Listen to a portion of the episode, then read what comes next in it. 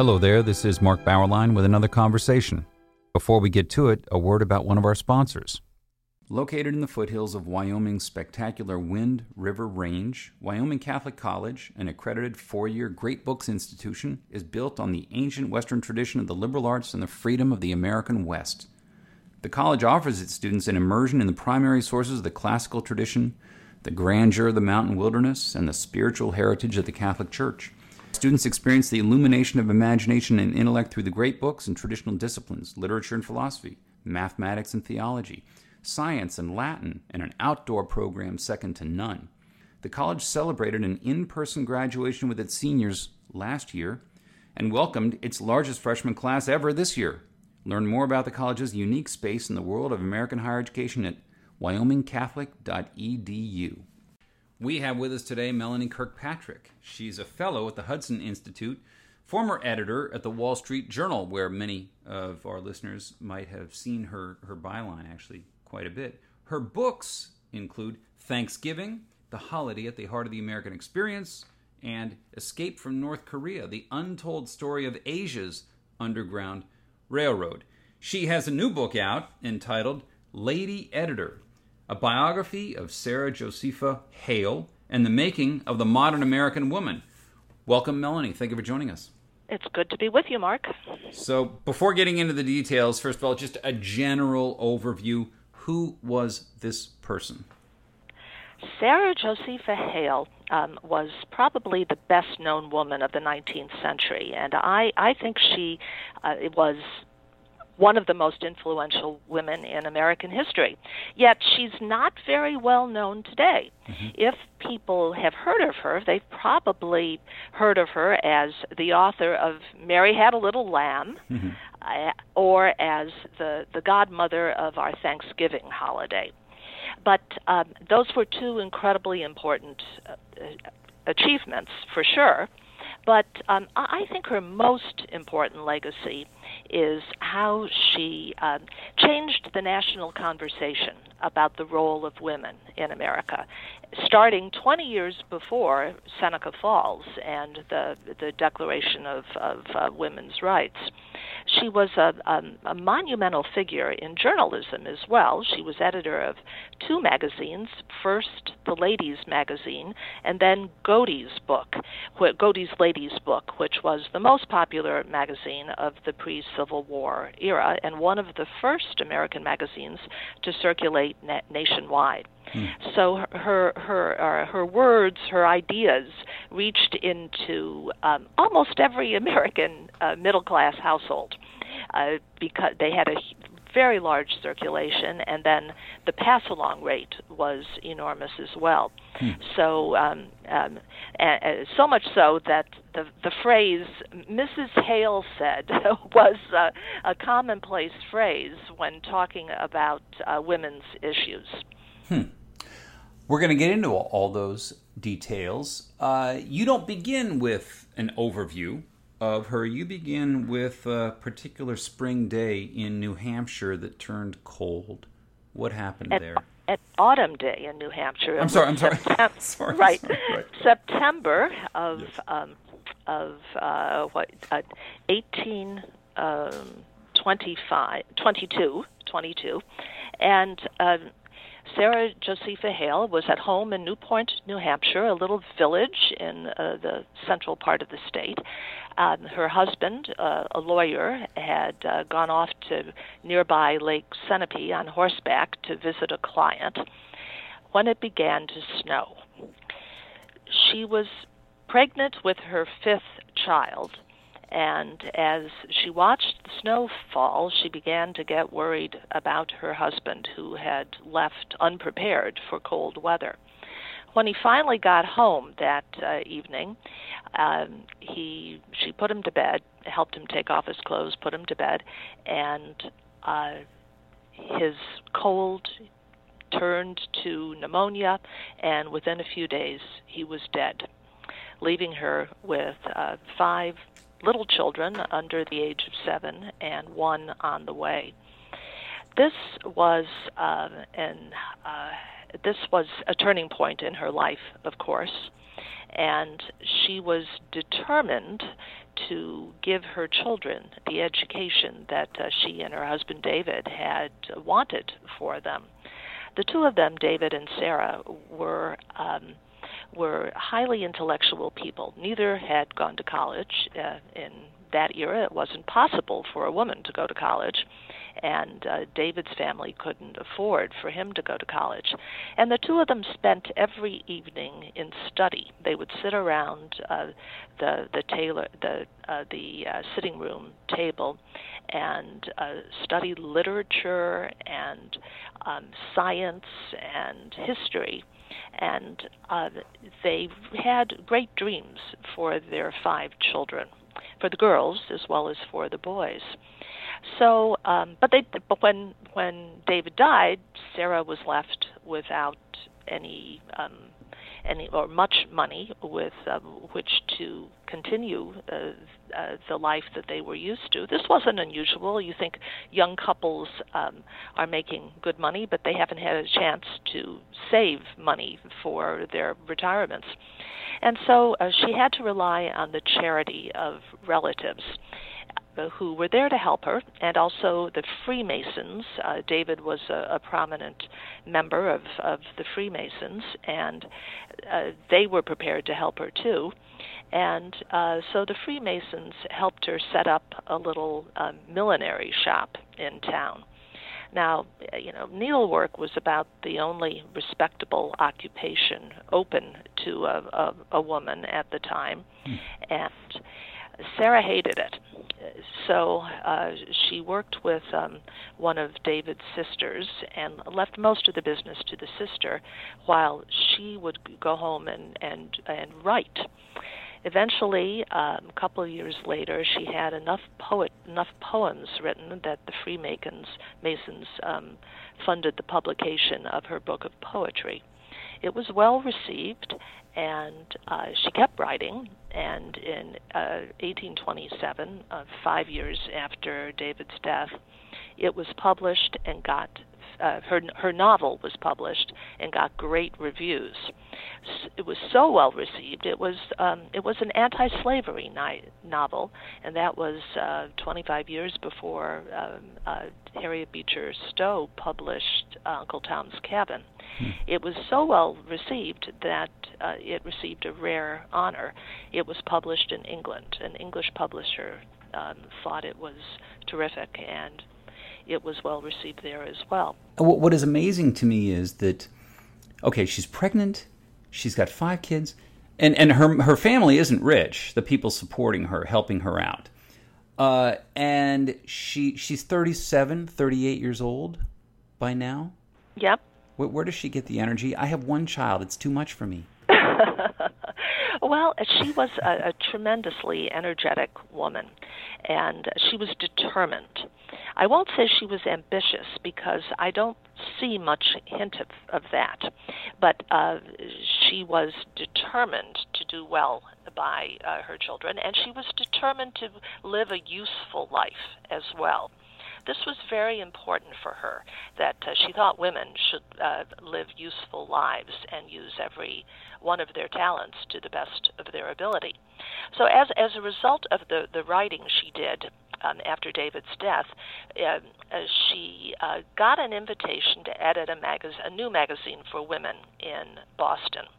And much to the consternation of um, many people in the little town of Newport, um, who thought she was a little uppity, she accepted.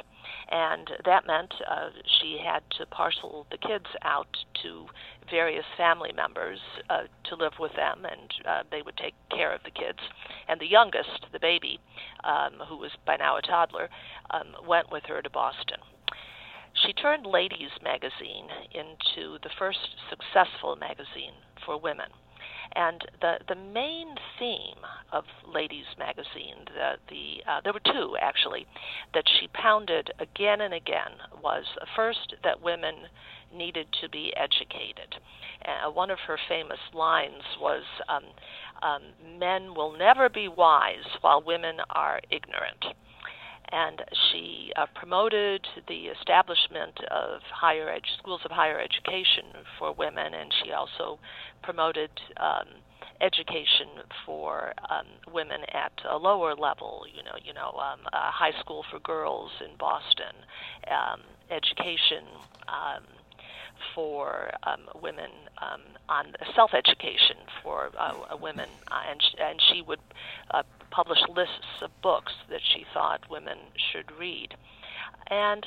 Uh, the other theme that she promoted in her magazine was um, American literature and American culture. Now, from the point of view of the 21st century, um, we of course think that Americans are interested in reading books and articles uh, set in America and learning about American culture and American history. But um, this was new in the 1820s. America was a new country, and uh, Sarah Hale thought that while um, America had won its independence, and was now a, a, country, it was not culturally independent from um, from Britain, and it needed to develop its own culture. And so she set about doing that. Her goal was to publish, uh, her stated goal was to publish only articles by Americans about America. And this, of course, um, was a uh, became a, a popular, helped make her magazine popular, and it called her to the attention of Lewis Godey, who was a publisher of another magazine um, called The Ladies Book, which was published in Philadelphia, and he recruited Hale. Um, to, he w- tried to recruit her to become editor of, of his magazine, and she refused. But then he offered to buy uh, a ladies' um, magazine so that he could get her and combine the two magazines so he hmm. could get her as editor. And that changed her life again. You you mentioned the the commitment to American culture. That really goes along with something that you write about her family. They were avid supporters of the American Revolution. They were they were strong patriots did did she see the culture issue as really just an extension of uh, the establishment, the, the greatness of this experiment? A deeply patriotic woman, as you mentioned. Uh, her father fought in the Revolution. Um, her husband's father was uh, a sentry at the Battle of uh, Bunker Hill, and she had many other relatives who fought, and she would have heard their stories growing up. Um, she uh, she thought that one reason uh, f- that she gave for why women needed to be educated was that they could teach their sons and daughters that, uh, to be patriotic. Uh, she, you know, she talked about civic education and how um, children needed to know um, about their country, and um, mothers were the first ones uh, to teach them. Hmm. And she, she said, um, uh, you know, that no experiment will have an influence more important on the character and happiness of our society than uh, uh, than uh, giving children, giving women especially, the advantage of a systematic and thorough education. So uh, yeah, she did, and she also thought that. Uh, uh, American culture was a unifying force and uh, this grew. Uh, this was part of why she wanted a uh, national day of Thanksgiving.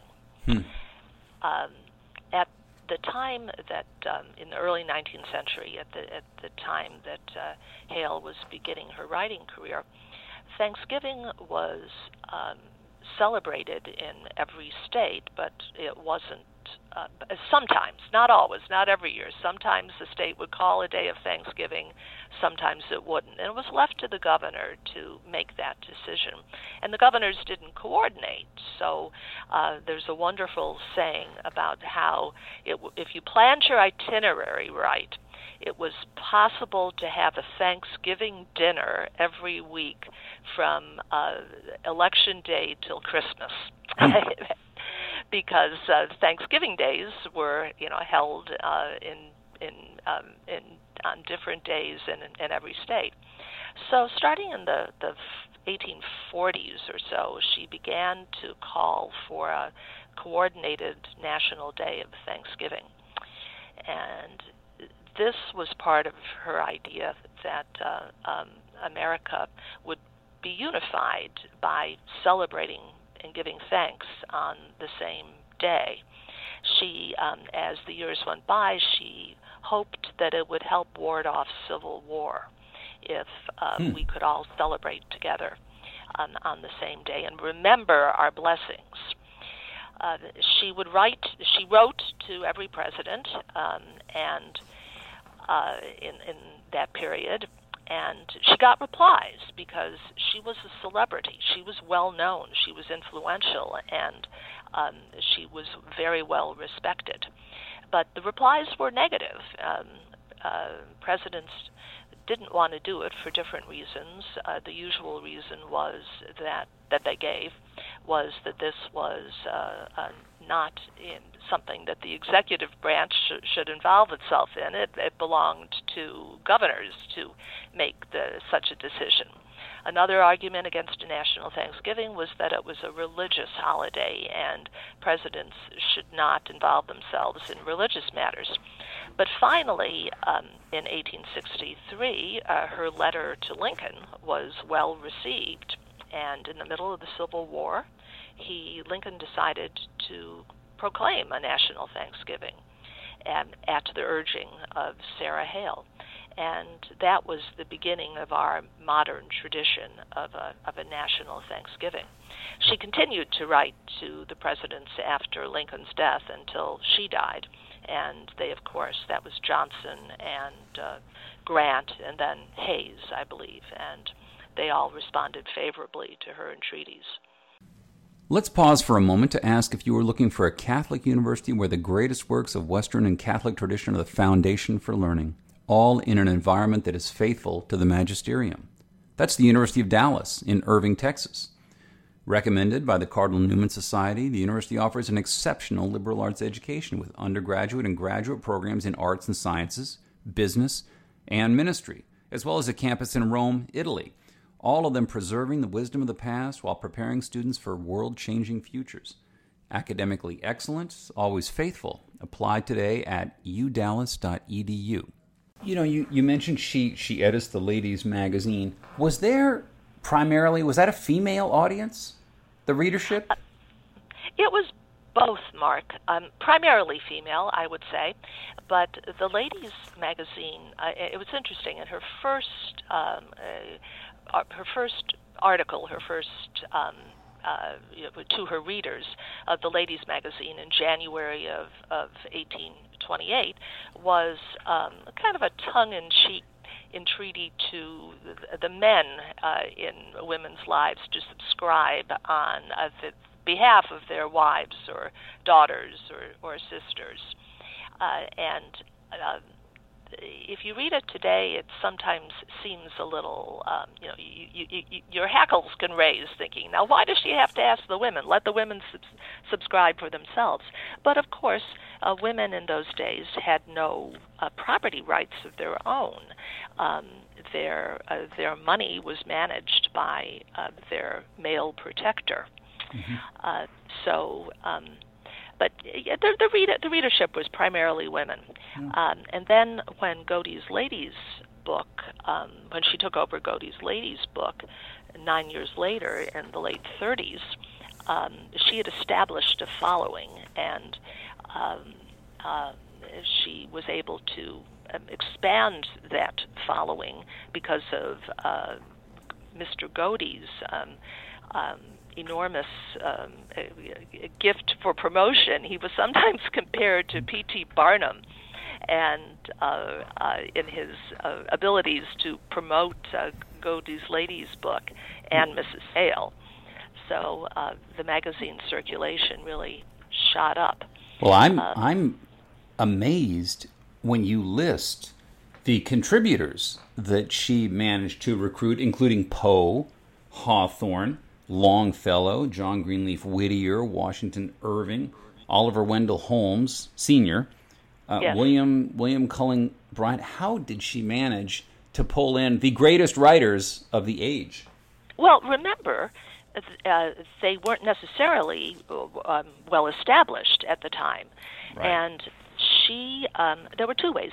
She had no hesitation in writing to somebody and asking them to uh, contribute to her her magazine or to the books various books she edited.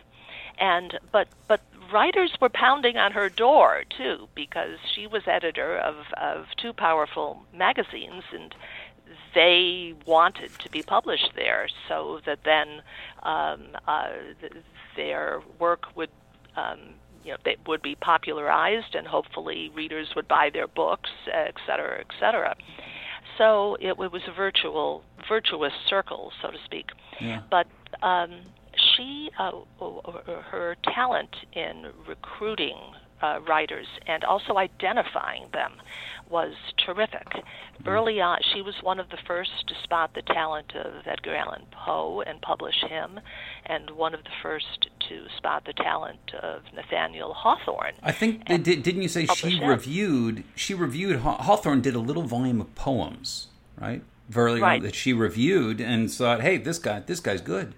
Yes, yes, re- reviewed it in rapturous terms. She, I, I think her exact words were, "Go out and buy this book." So, um, yeah, and her um, her literary. Um, uh, her ability to spot literary talent was superb. And the same held true for the women she published.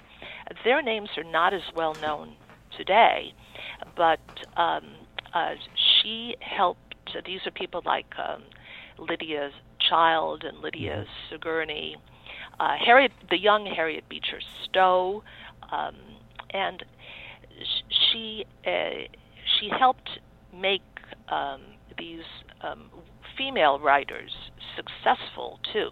She created the idea that um, of um, writing as a profession, a responsible, a respectable profession for women, and so um, they would she would publish their poetry and their short stories, and uh, help them uh, be successful. Yeah. So much so that in the early 1850s, there was a, a, a famous comment by Nathaniel uh, Hawthorne, now very successful, uh, that um, he was very annoyed that all these um, that Americans were buying the the books of these women rather than his books. Right. You know. I think his line is that damned mob of scribbling women. That's right. Damned mob of scribbling women. Yeah. Well, I, I have a semantic question for you. What was a blue stocking?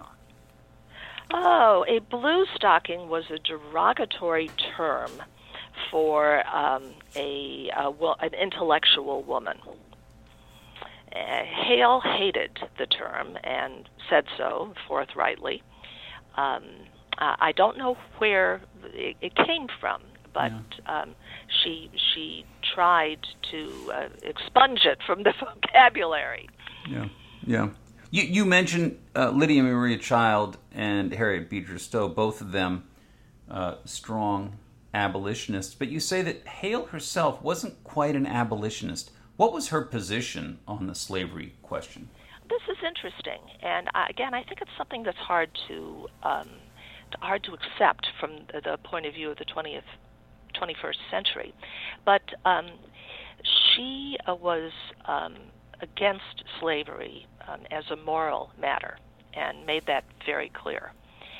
But she uh, did not think that it was worth going to war over, and that it was better to um, you know, follow the founders' um, uh, decision and just wait it out, that eventually it would be um, abolished.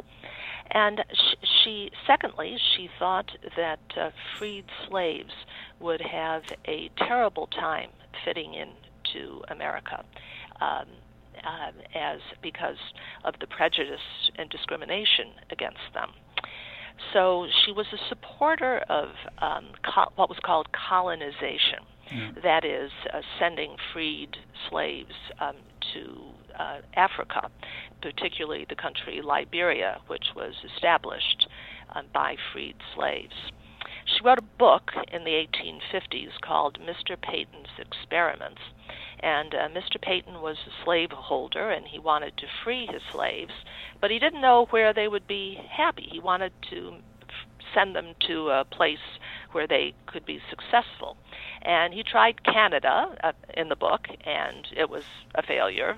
Um, the slaves, the freed slaves, were not successful there. And then he tried a, um, a city in the east and an unnamed city in the east, and that didn't work out. And he tried a rural area, um, also that didn't work out. So finally, he sent them to Africa, where they were successful.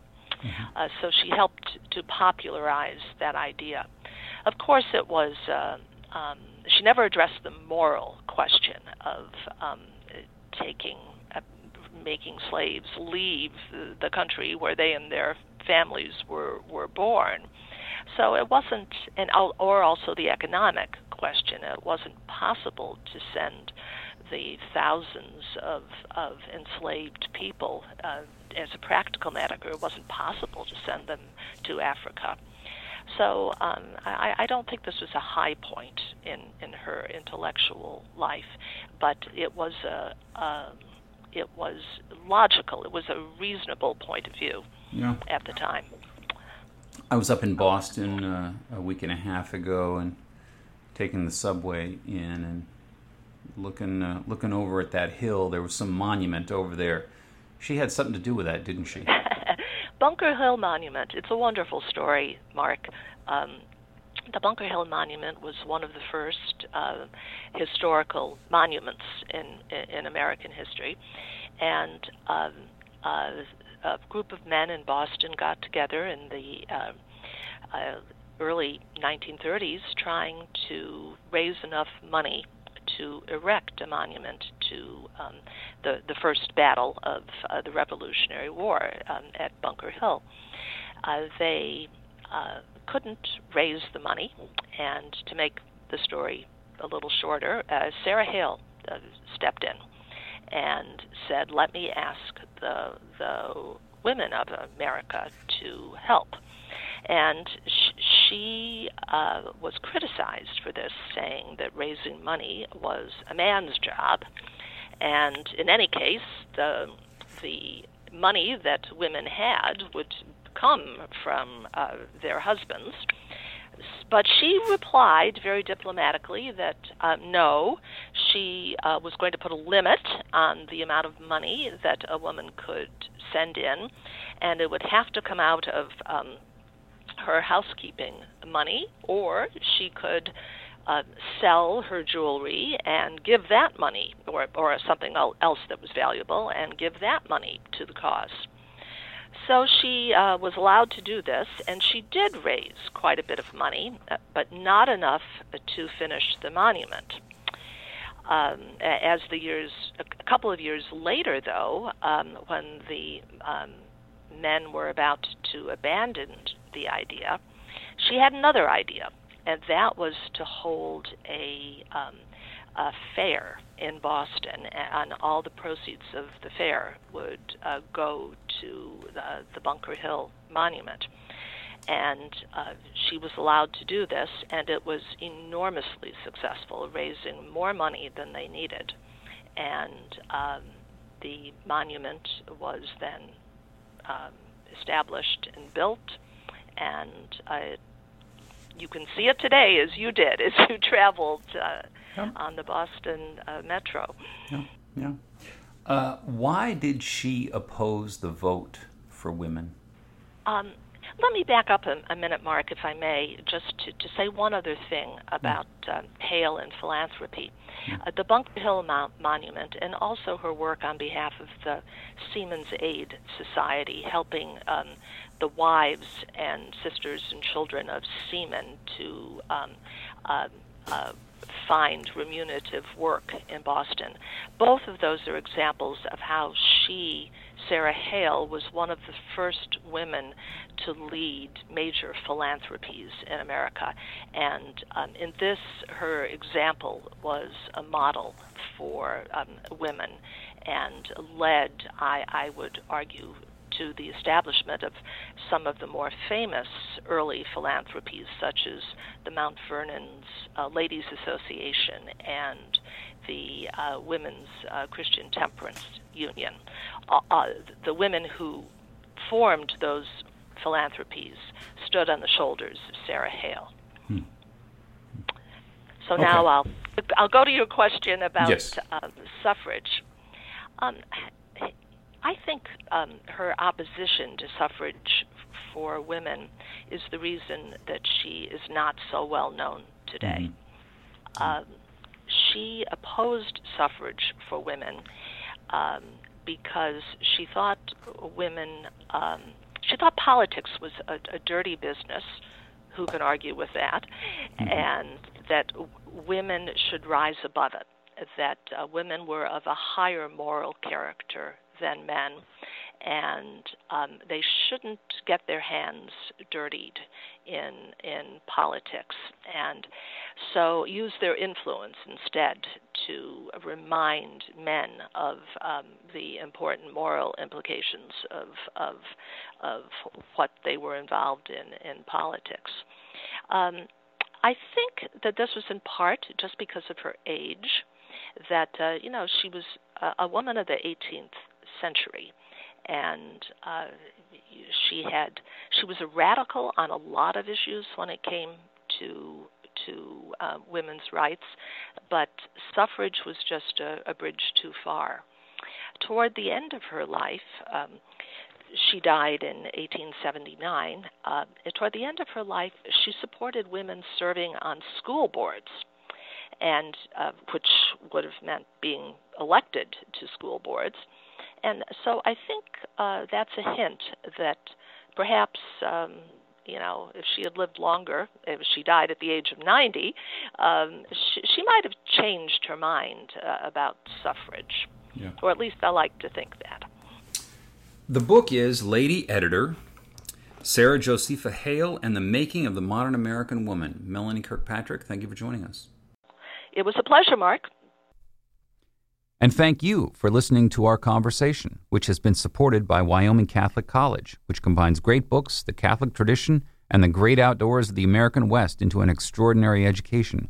Go to wyomingcatholic.edu or contact the admissions office at 877 332 2930.